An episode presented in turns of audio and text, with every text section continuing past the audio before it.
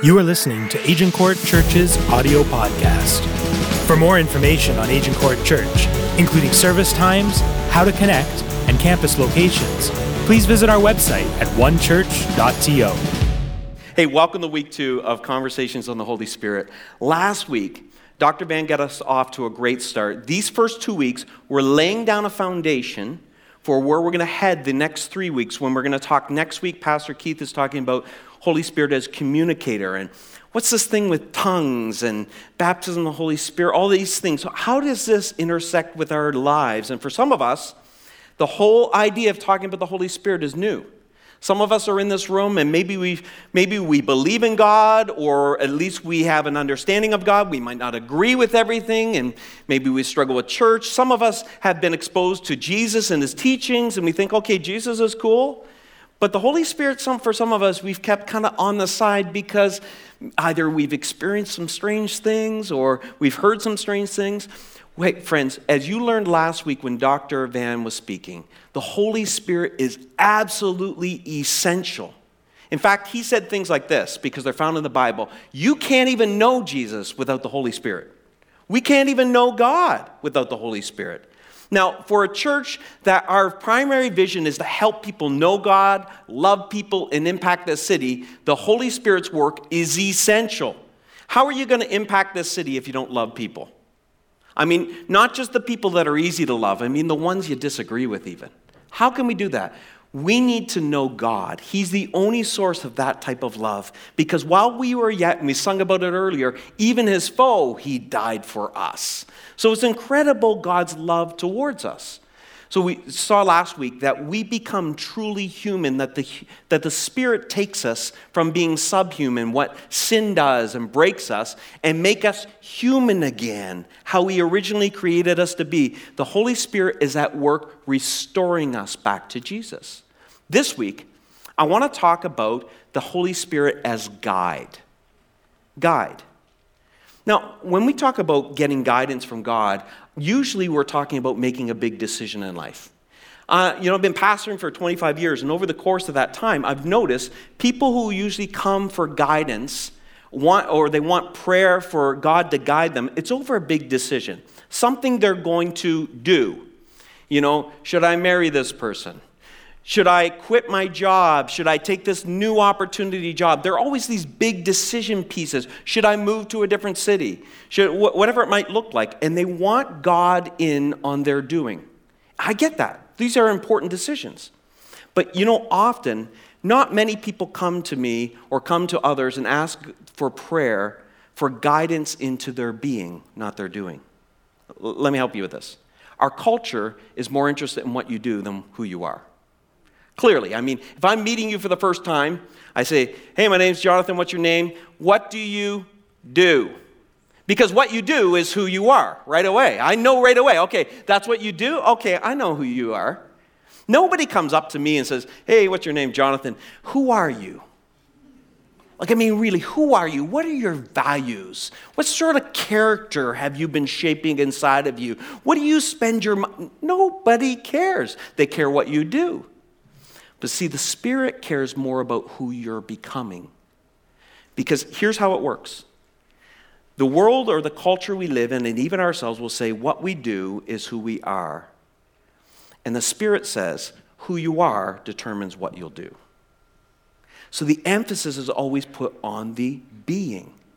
So here's what we'll look at today the Holy Spirit principally, he guides us to Jesus. And you're going to see today, he guides us continually and constantly to Jesus. Even those of us that are in Jesus, he's constantly guiding us back to Jesus. And I'll show you why in a moment. But he's also doing a second thing the Holy Spirit guides us into being more like Jesus.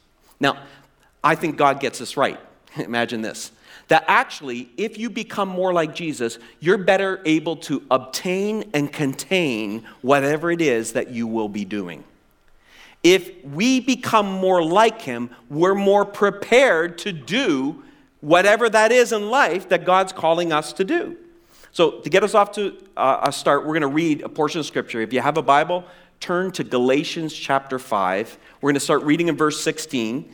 Uh, it, you can pull out your phone. There's no games on or scores to look at yet. Still early. So pull out your phone. We have free Wi Fi here. You can turn to Bible Gateway or Bible.com. Look up Galatians chapter 5. We're going to start in the 16th verse. I'm going to read it. We'll make some comments because Paul is really going to help us here. Galatians was a letter the Apostle Paul wrote to a church that is in modern day Turkey Uh, the Galatian church. And he's teaching them here how the Holy Spirit guides us. Here's how he starts his teaching. He says this So I say, walk by the Spirit, and you will not gratify the desires of the flesh. Now, if you have a paper copy of Scripture, you might want to circle the word the Spirit and the flesh. And sometimes, like, this is how I mark up my Bible. Sometimes I'll even draw an arrow between them because the whole section, Paul is contrasting what it means to walk by the flesh, walk by the Spirit. He's contrasting these two. Here's how he continues to do so. He said, For the flesh desires what is contrary to the Spirit, and the Spirit what is contrary to the flesh. They are at conflict with each other, so that you are not to do whatever you want. Wow. Now, does that not push against our culture? Because in our culture, we're told you can do whatever you want as long as you don't hurt other people. But Paul's saying that when we're born of the Spirit, you don't do whatever you want because it's not just about other people, it's about you too. Sometimes what we want is exactly what ends up hurting us or destroying us. Have you ever prayed for something and God didn't give it to you? And in hindsight, now you're like, oh, thank God he didn't listen to me. Well, see, it's not always about what we want. And we're not to live just according to what we want. Let's continue to read. It says this But if you are led by the Spirit, if you are guided by the Spirit, you're not under the law. The acts of the flesh, and he says they're obvious now, this is tough because sometimes in our culture and world today, they become less obvious than they were. But he's saying the acts of the flesh are obvious. What are they? Sexual immorality, impurity, and debauchery. I mean, if you just came to church because someone invited you and you hear a pastor start with this list, you're just like, oh no. Relax. A sexual immorality, impurity, and debauchery, idolatry, witchcraft, hatred, discord, jealousy, fits of rage, selfish ambition, or it could be pride, dissensions, factions, and envy, drunkenness, orgies, and the like. That's a long list. He says, I warn you. Who's he warning here? Christians, people that are born of the Spirit. He's warning them. I warn you, as I did before, that those who live like this will not inherit the kingdom of God. Whoa. Let's keep going. But, oh, thank God there's a but, right? Moving right along. But the fruit of the Spirit is love, joy, peace, forbearance, or your translation might say patience, kindness, goodness, faithfulness, gentleness, and self control. Against such things, there is no law. Those, and this is a key verse, verse 24, to understand this passage. Those who belong to Christ, Jesus, have crucified the flesh with its passions and desires. Since we live by the Spirit, let us keep in step with the Spirit. The Apostle Paul says so much in this little passage of Scripture, and you've probably heard this spoken on before. Hopefully, you're going to see some things that are going to help you to see how the Holy Spirit actually guides everyone who's open to be guided by the Spirit. It's, you know, and to understand what Paul's driving at, you got to understand he teaches on this in every one of his letters. The Apostle Paul wrote a bunch of letters to these churches. In the Corinthian church, he taught them about communion. And if you're new to church, communion is something we celebrate once a month here. And with a, with, a, with a wafer and a cup, and we celebrate the sacrifice of Jesus, his death and resurrection for every human being on this planet. It's an incredible moment. But he tells, he gives them instructions around. He tells the church in the, of the Corinthians, he says, before you take communion, you ought to examine yourself. What do you mean, examine myself? Paul's saying, you ought to take a look at yourself. Well, look for what? Now, in the tradition I grew up in, it was always to look for sin, right? Because it was always more about what you were doing or not doing than who you were becoming. Now, that was my tradition. Yours might be different. So, people would be, before communion, they'd be like, oh, okay, well, how much sin, what, what, what have I done? But the Apostle Paul, right in Corinthians as well as here, tells us, oh, no, no, no, no. I'm more focused on who you're becoming. Paul is encouraging us before we take communion to see can you see evidence of the Spirit work in your life? You see evidence that you're growing in love, joy, peace, patience, kindness? Check out and make sure there's evidence that you're in Christ here before you take the communion. That's what he's saying. In, in Corinthians, it says, it talks about relationships. Are you in right relationships with others? It's all about, again, is the fruit of the Spirit. Is there evidence that you're in the Spirit? So uh, when it says in verse 18 that if you're led by the Spirit, Paul is saying something very big here. He's saying if you're a Christian, there'll be evidence that the fruit of the Spirit is growing in you. And the inverse is if there's not evidence of that, you might want to reconsider whether you're really born of the Spirit. Jesus would say it, Jesus was a master communicator, but he'd say it even more directly. In Matthew chapter 12, he'd say this How do you know a tree's alive? If there's no fruit, it's dead. Whoa. Jesus, couldn't we just find middle ground here? But no, there's something about the evidence that we know Jesus and the evidence of the Holy Spirit. So let, let, let's look at some of these evidence pieces. The first one is love says, if we are of the Spirit, we'll experience love. Now, love can be this warm, ushy gushy feeling. It might be something you share with the person you're sitting next to right now. I don't know. Judging by how some of you are sitting so close, I think some of you, that might be true. You know, with love, though, in the New Testament, love is so much bigger than a feeling. In the New Testament, love is expressed in the way we serve one another's needs, not for our sake, but for their sake. When we love, we don't give up on people. When we love, we're serving others not for what we get out of it, but for their sake. How you doing at loving? Then he goes on, he says, joy. Joy is powerful. If you're going to live a resilient life, you need joy. Joy is essential to living the type of life that God would call us to live, a resilient life. Because that type of joy is that you delight and you desire God, not His gifts. It's not His gifts that make you love Him, it's Him. It is a delight in Him. It's not anchored to your circumstances, it's not anchored to what's going on in your life. Here's how you can tell you're growing in joy. Here's proof if with each passing year you're becoming more emotionally even keel. Because all of a sudden, your happiness is not attached to what's going on or what's happening to you or not happening to you. It's attached to God, all of a sudden, who never changes.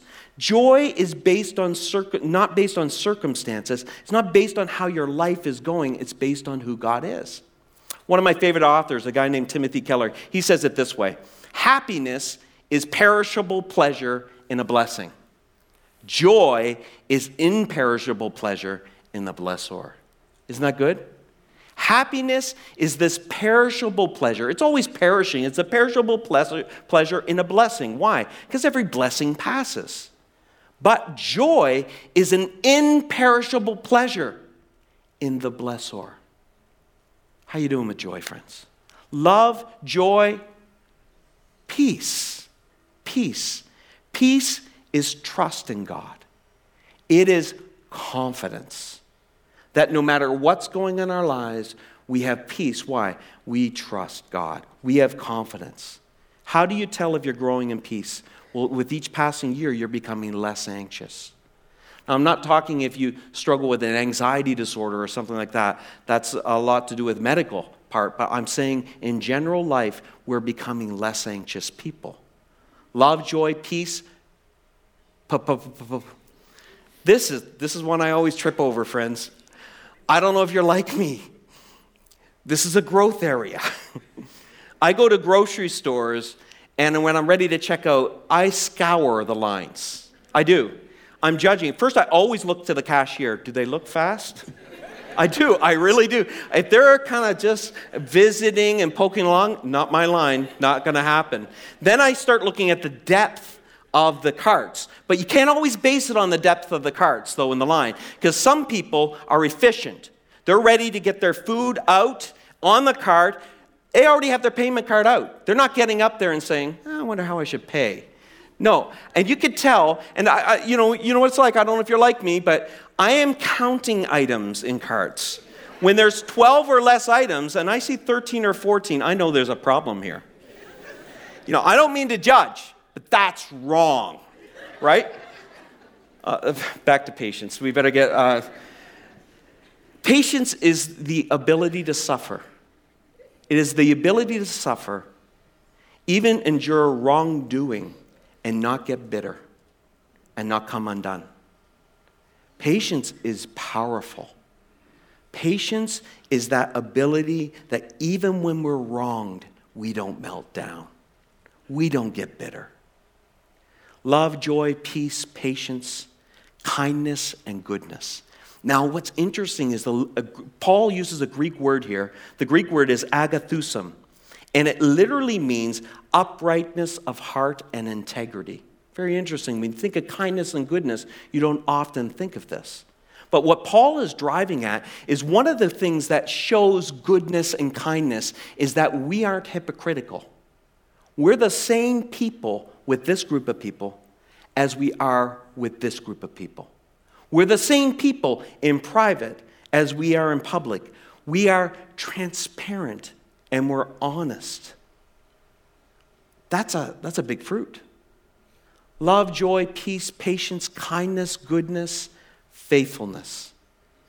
Faithfulness. What is faithfulness? Faithfulness is fearlessness, it is courage, it is reliability. People with faithfulness are bold and assertive.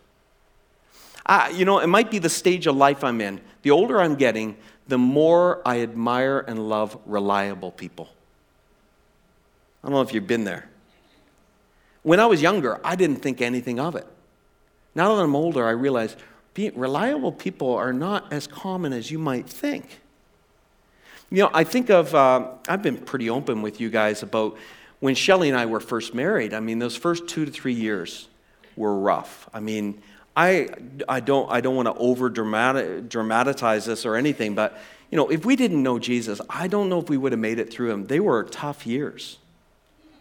You know, something I love, though, about my wife, and to this day, is her reliability, her faithfulness, who she is. And it's amazing how attractive faithfulness is. You know, as you see someone faithful and reliable, it builds confidence. You can build something beautiful out of that, something incredible out of that. Faithfulness. How you doing with faithfulness? Then he goes on to say gentleness. Gentleness is humility. Gentleness is the ability to be sensitive towards other people. People with the gift of gentleness, they're peacemakers. They're peacemakers and they're good listeners. And how many know peacemaking is hard work? Good listening is hard work. They're harder and harder to find. I think they're rarer and rarer. But in the idea of gentleness is, is you're sensitive to others, you're humble with others. And then, of course, self control. And if you've got the other eight, you've got self control the ability to control oneself. Now, why is this so important? You've heard this before, you've heard those fruit before. What's significant of what Paul's saying here, and how does it apply to how the Holy Spirit guides us? Well, Paul is helping us to notice something here. When you see this list of fruit, think of this and keep this in mind for the rest of the message. This doesn't grow naturally, this grows supernaturally. This grow, doesn't grow naturally, it grows supernaturally. But here's what we do I look at this list and I think, oh, I can be, I'm a loving person, but I don't have much peace in my life. I'm anxious a lot of the time. Or, or I'm, a, I'm a gentle, I'm sensitive with others, but I'm not very bold or assertive with others, not very courageous. Or in turn, I'm very bold with others. I don't mind telling them what I think, but I'm not very sensitive and gentle with them. See, what we're doing is we're taking our natural temperament or personality and we think that's the fruit of the Spirit. But it's not. Those are, those are natural temperaments and giving and, and personality things. The fruit of the Spirit grows supernaturally. Now, here's why I mean that. When Paul calls it the fruit of the Spirit, he uses a Greek word that is singular. It is not the fruits of the Spirit, it is fruit of the Spirit, meaning it's one fruit that grows in unison. It's growing together. It's not growing love, but I'm not growing in peace. No, no, no, no. That's fruits. That's single individual things. This is the fruit of being in the Spirit. And the fruit is I'm growing in love, joy, peace, patience, kindness, goodness, faithfulness, gentleness, self control, all at the same time. In my natural personality and temperament, I'm growing them individually, a little piece at the time. So, how are you doing at growing the fruit of the Spirit? This is difficult because the natural strengths I might have, maybe I'm naturally loving. Maybe you're naturally loving and a sweet person, but you're not very assertive. Now, your natural, all of our natural tendencies and temperaments, they're all self centered. Some of us are really sweet, but it's because we need to be loved and we have to be liked. It's actually for very self centered reasons that we need to be. Some of us are very assertive and bold, but we're not very sensitive, and our assertiveness and boldness actually comes from arrogance, pride.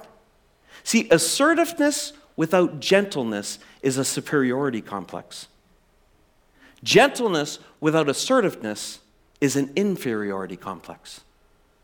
When we replace self centeredness with God centeredness, assertiveness and gentleness grow together. Can you see the difference? Our natural temperaments mean we hobble along with crutches here or there, but we, we, we're not growing in all the fruit of the Spirit. But the supernatural guidance of the Spirit leads us to all the fruit growing in our lives. So Paul says, the fruit of the Spirit, singularly, is saying, unless you're growing in all of them, you're actually not growing in any of them. Now, it gets, gets a little more interesting here. So, how does the Holy Spirit guide us to grow this fruit? Look at verse 24 in your Bibles, Galatians chapter 5. That was the key verse. He gives us the key here. He says, Those who belong, which is big, if you know you belong to God, that's a game changer. If those who belong to Christ Jesus have crucified the flesh, kind of horrific, gory language, with its passions and desires. Now, what makes this so hard to understand is that word flesh. Again, English is a beautiful language, but it's a very direct language, and many of you speak other languages. And you know that English can't always say everything that other languages can say. Um, here's the interesting thing the Greek word for flesh is sarx that Paul uses. And it's very difficult to translate into English. The best they could come up in the New International Version of the English Bible is flesh. But what do you think of when it says, you have crucified the flesh with its passions and desires? What do you think those sins are? Well, you go to verse 19 and you think of the fleshly sins. You think of, oh, sexual immorality, clearly, impurity, debauchery, or drunkenness and orgies. Because why? They're, they're fleshly sins. They seem to be sins that are attached to the body. They're things we do in body that are sinful. But the majority of the sins, or the acts of the flesh that Paul lists, eight of them are in the middle and they have nothing to do with your body. He says things like this hatred discord or disunity, jealousy, fits of rage, selfish ambition or pride, dissensions, factions, and envy. What Paul is getting at when he says they've crucified the flesh, he's getting at the fact that every human being has two operating systems. We're all born with one. We're all born with the faith or, or the, sorry, the flesh operating system. Everyone has an FOS when we're born. We're born with the flesh operating system. And then when we come to Jesus, we are then born of the Spirit. And she's having a really bad hair day today, but uh, I was in a hurry to get her hair on. Uh, We are born with the spirit, born again with a spiritual operating system. We were born at creation, humans were made to operate on this operating system. When sin entered the world, we began to participate in the faith operating system. Now, here's the interesting thing both operating systems produce desires and passions. When Paul says, uh, along with its passions and desires, this Greek word doesn't mean evil desires, it means over desires. Very interesting. The actual definition says a disproportionate desire uh, for an or a desire of an out of control desire or a drive. In other words, the flesh causes good things to go out of control. So here's how it works. The flesh operating system takes good things, like money, right? Anyone like money? I can help you with your problem if you want to give it away. Like, no problem. Money's a good thing, though. Nothing, nothing evil about money. He takes things like family. Family's good. Children. Children good? Weren't they two cute babies today? Oh, you weren't in the first service. I, we dedicated four babies this year, or this weekend. It was amazing. Uh, children, sex, good thing that God created. Success, at our career or work, all of these good things. But the flesh operating system takes them and puts them, sucks them right into the center of our being. And by doing so, it makes them not a good thing, it makes them an ultimate thing. And this is where we begin to uh, break down. This is where things that are good become toxic or difficult or even begin to break us. In our lives, friends, when it comes to the human operating system, you can see this at work over and over in our lives. Like you think of something like approval. Human approval, is that a good thing? Well, yeah, it is. the Bible says a good reputation is good, a good name is to be sought. Hey, you know, do you like to be loved by people? I recommend it. It's not a bad thing. Do you like to be liked by people? Yeah. I mean, human approval can be a good thing. But when human approval gets sucked into the center of our lives, which the faith operating system will always take it there, if that's what you crave, it'll take whatever you're craving and it'll suck it right into the middle of your being. And all of a sudden, it becomes ultimate. So, what happens when people don't like you? When people criticize you? The flesh operating system takes something good into it into you. And it says, unless people like you, unless these people, and you identify a group, love you, you're nothing. You're nothing. See, when you're critiqued or criticized, if human approval is the ultimate, all of a sudden, you're no longer just hurt because that's kind of normal or disappointed, that's normal. You're devastated. Now, what happens then is because you're devastated because someone doesn't like you or doesn't approve of you, what do you do? You'll do anything you have to to get their approval. You'll even become something to get their approval. Why? Because it's become your ultimate. It's become your ultimate. And sometimes in life, we don't even understand it.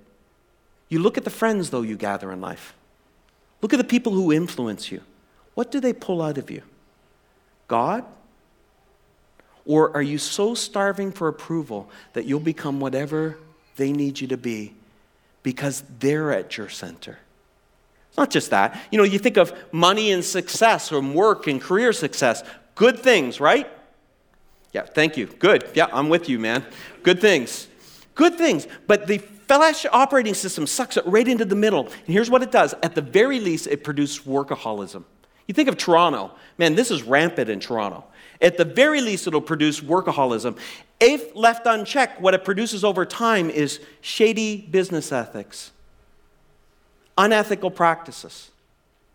Why? Because you crave success so much. You crave success at work or money or whatever it might be because you feel important when you're working hard. You feel like people notice and people praise it or whatever because it's all mixed with approval, too. And it gets sucked into the middle, and all of a sudden, you're willing to do things you wouldn't have done before. But here's something you need to know about the flesh operating system this is the sneaky part of it it can help you justify anything. Anything. I mean, the flesh operating system, I'll give it dibs in this regard, it's creative. It can help you justify any practice, behavior that you might participate in. It does it, the narrative of the flesh operating system always goes something like this like everybody does this, right? Everybody does this.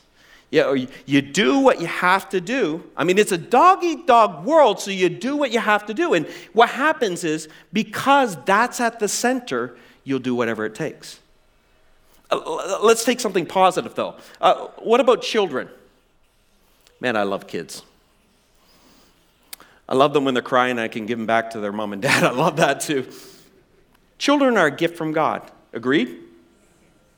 But your flesh operating system will take your children, if you're not careful, and try to move it right into your ultimate. And when you do this, someone's going to get crushed. See, why, what, what happens here is often parents who put children as their ultimate, everything they do, everything's about the success of their children, everything. They often crush their kids under unbelievable expectations because why? Their success is attached to their children's success. And the more successful my children are, the better parent I am. And the flesh operating system lies to you every time your children aren't as good as they could be or aren't as successful as people on Facebook kids who seem to be winning every award and my kid has no awards. You know those feelings? Anyway. but the flesh operating system will then condemn you right there. What kind of parent are you? Or, on the inverse of it, your children will crush you because you're so attached to them that their misbehavior or bad choice or lack of success and stuff like this ends up crushing you. So you're always just one of their bad decisions away from being crushed. Why? Because you've made them the ultimate. The flesh operating system always distorts good things good things. God created things, wonderful things, and it turns and produces out of control desires, out of control despair, out of control fear, out of control anger, because it's always saying this or this or this or this or this or this is the ultimate. Now, the spiritual operating system works very differently. The spiritual operating system has the same things around it, I mean, there's sex, there's money, there's family, there's uh, approval of others, there's work. I spell this. There's work, there's success. All of those things are around it, but it only sucks one thing into it. The spirit operating system is always saying that Jesus is the only one that satisfies. And it says it constantly and continually. And the beautiful thing about the spiritual operating system is when you get that at the center, all of a sudden you get to enjoy these things that God made the way He intended them to be used. This one makes you a captive. This one sets you free to enjoy the good gifts of God. And the Holy Spirit is constantly guiding us towards the spiritual operating system. So here's how he does it. First off, we learn that the Spirit guides us to Jesus. I mean, that's the primary work of the Jesus, of the work of the Spirit. But I want you to add these two adjectives in your mind. He guides us to Jesus constantly and continually. Because you need it. I need it. We need it. Look at what it says here in Corinthians. No one can say Jesus is Lord except by the Holy Spirit. So he guides us to Jesus, but there's this work, and in theology, we call it the word sanctification. It's not just that he guides us to Jesus, but he's continually, constantly guiding us to Jesus. It's like when you go to one of the big box stores and you need a part for something. You ever been there? Like, I don't do, you, you wouldn't want me renovating your house unless you don't care about like walls being there and ceiling staying up. You know, you don't want me doing that, but occasionally I have to go and I get a part. And you walk in, and often they wear an apron and it says, How can I help? And you know, there's usually one of two types of people to your approach. I remember going in, big, big, I won't tell you what store it was, but this big bright orange bib on says, How can I help? And I said, Hey, I'm looking for this part. Yeah, it's not my department. It might be down over here and stuff. Just go ahead down uh, that way. Oh, didn't mean to bug you. Sorry. And then you walk in, you meet someone else, and they have the how can I help you? Hey, sir, I know where that is. Let me take you there. Two different experiences. One, when they point in the general direction, I'm nervous the whole way, not nervous, but I'm looking the whole way trying to see, am I past it? Is it here? Where is it? And I have this unsettled feeling like I'm not going to find this.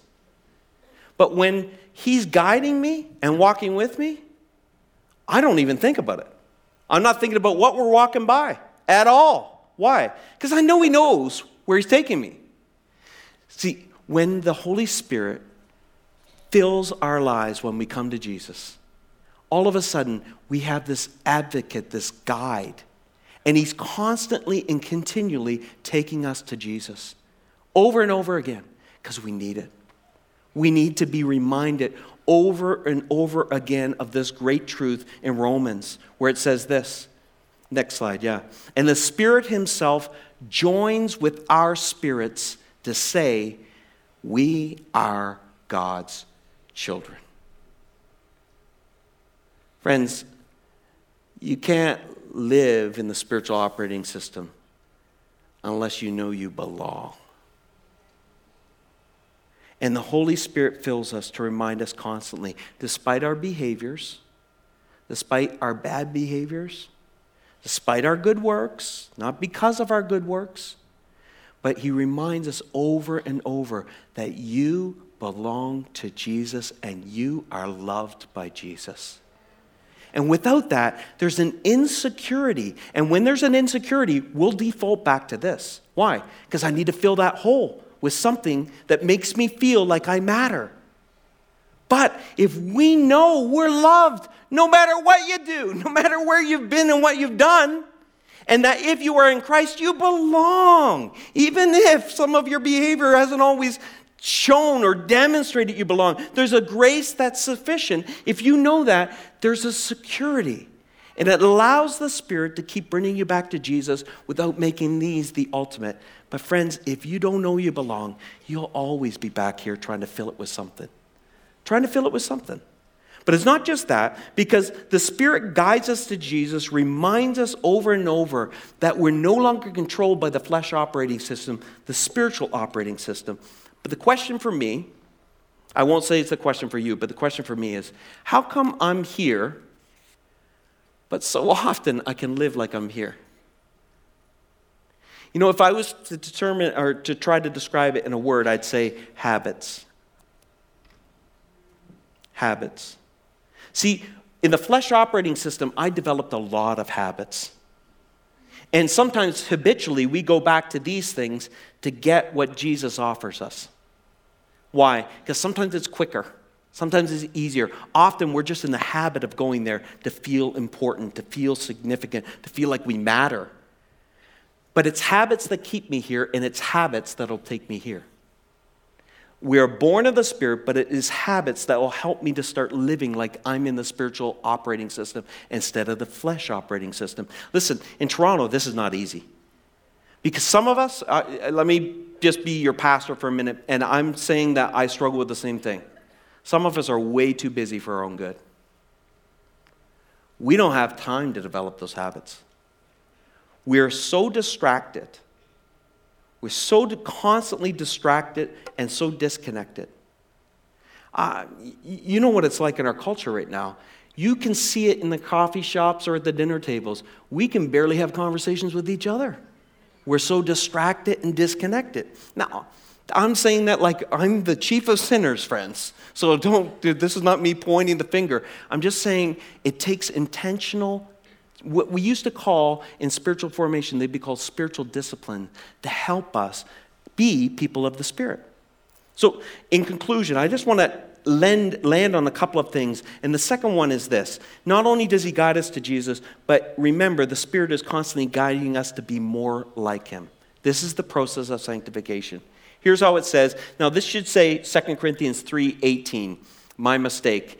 Uh, and someone in the first service said it's not 3.8, and they were right. Here's what it says though in 318. And so we are transfigured, and that word means changed. Much like the Messiah, Jesus, our lives gradually becoming brighter. Is your life gradually becoming brighter, friends? Are you the same place you were two years ago? Gradually becoming brighter and more beautiful as God enters our lives and we become like Him.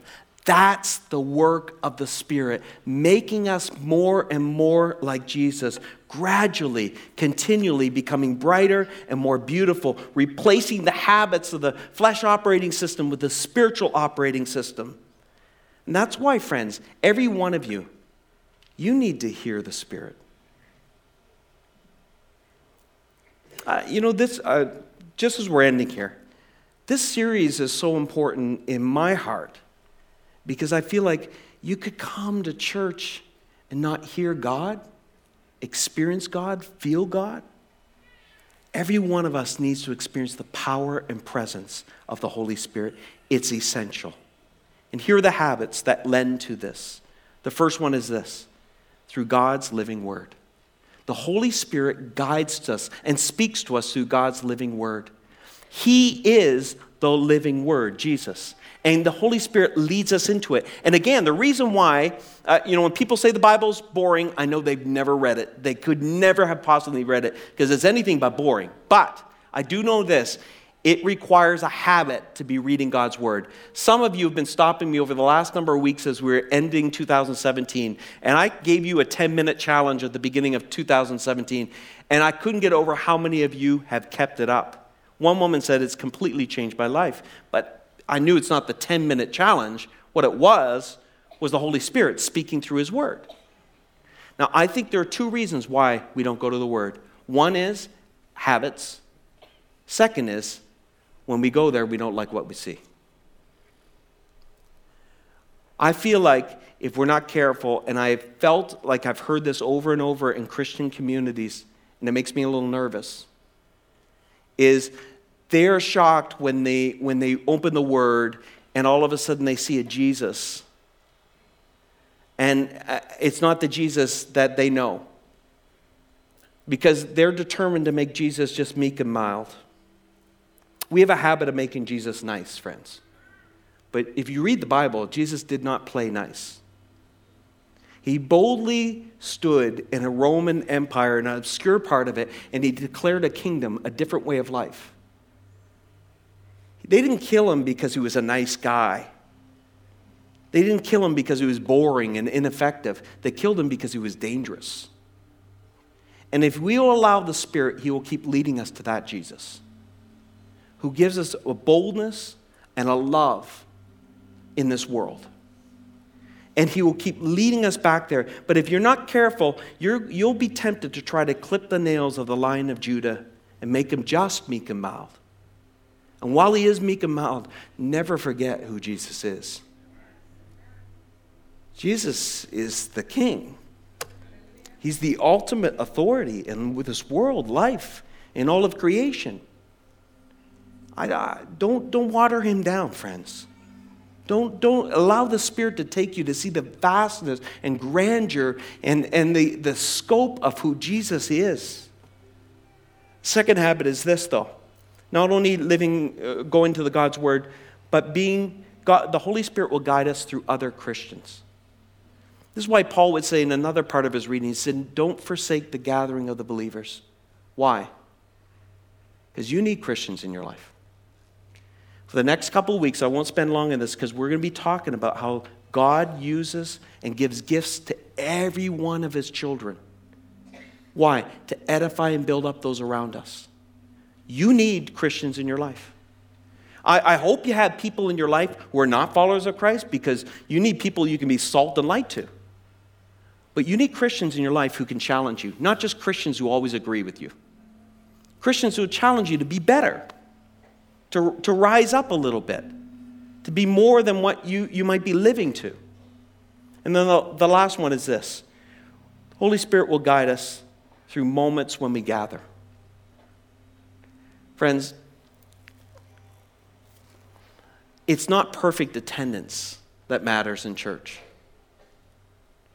I grew up in a Sunday school. Uh, but, you know, I went to Sunday school, and it was church before church. That's what it was.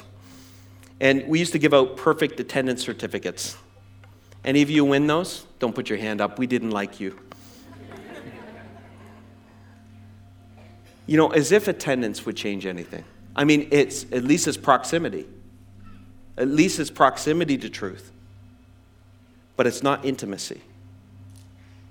You know, our family, and I'll speak for the four of us because I feel like I can, we are so imperfect people, and we know it. And we are keenly aware of it every day. It's amazing.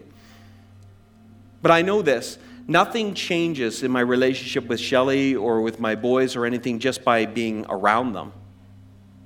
It's intimacy, it's connecting with them. So when I talk about how the Holy Spirit speaks to us and guides us in moments when we gather, it's not just showing up, it's leaning in, it's participating. It's saying, Holy Spirit, speak to me. Whether it's through the teaching, whether it's through the worship, Holy Spirit, speak to me. Make sure you don't miss a message by subscribing to this podcast. All creative content and production for this podcast is provided by the One Church creative team.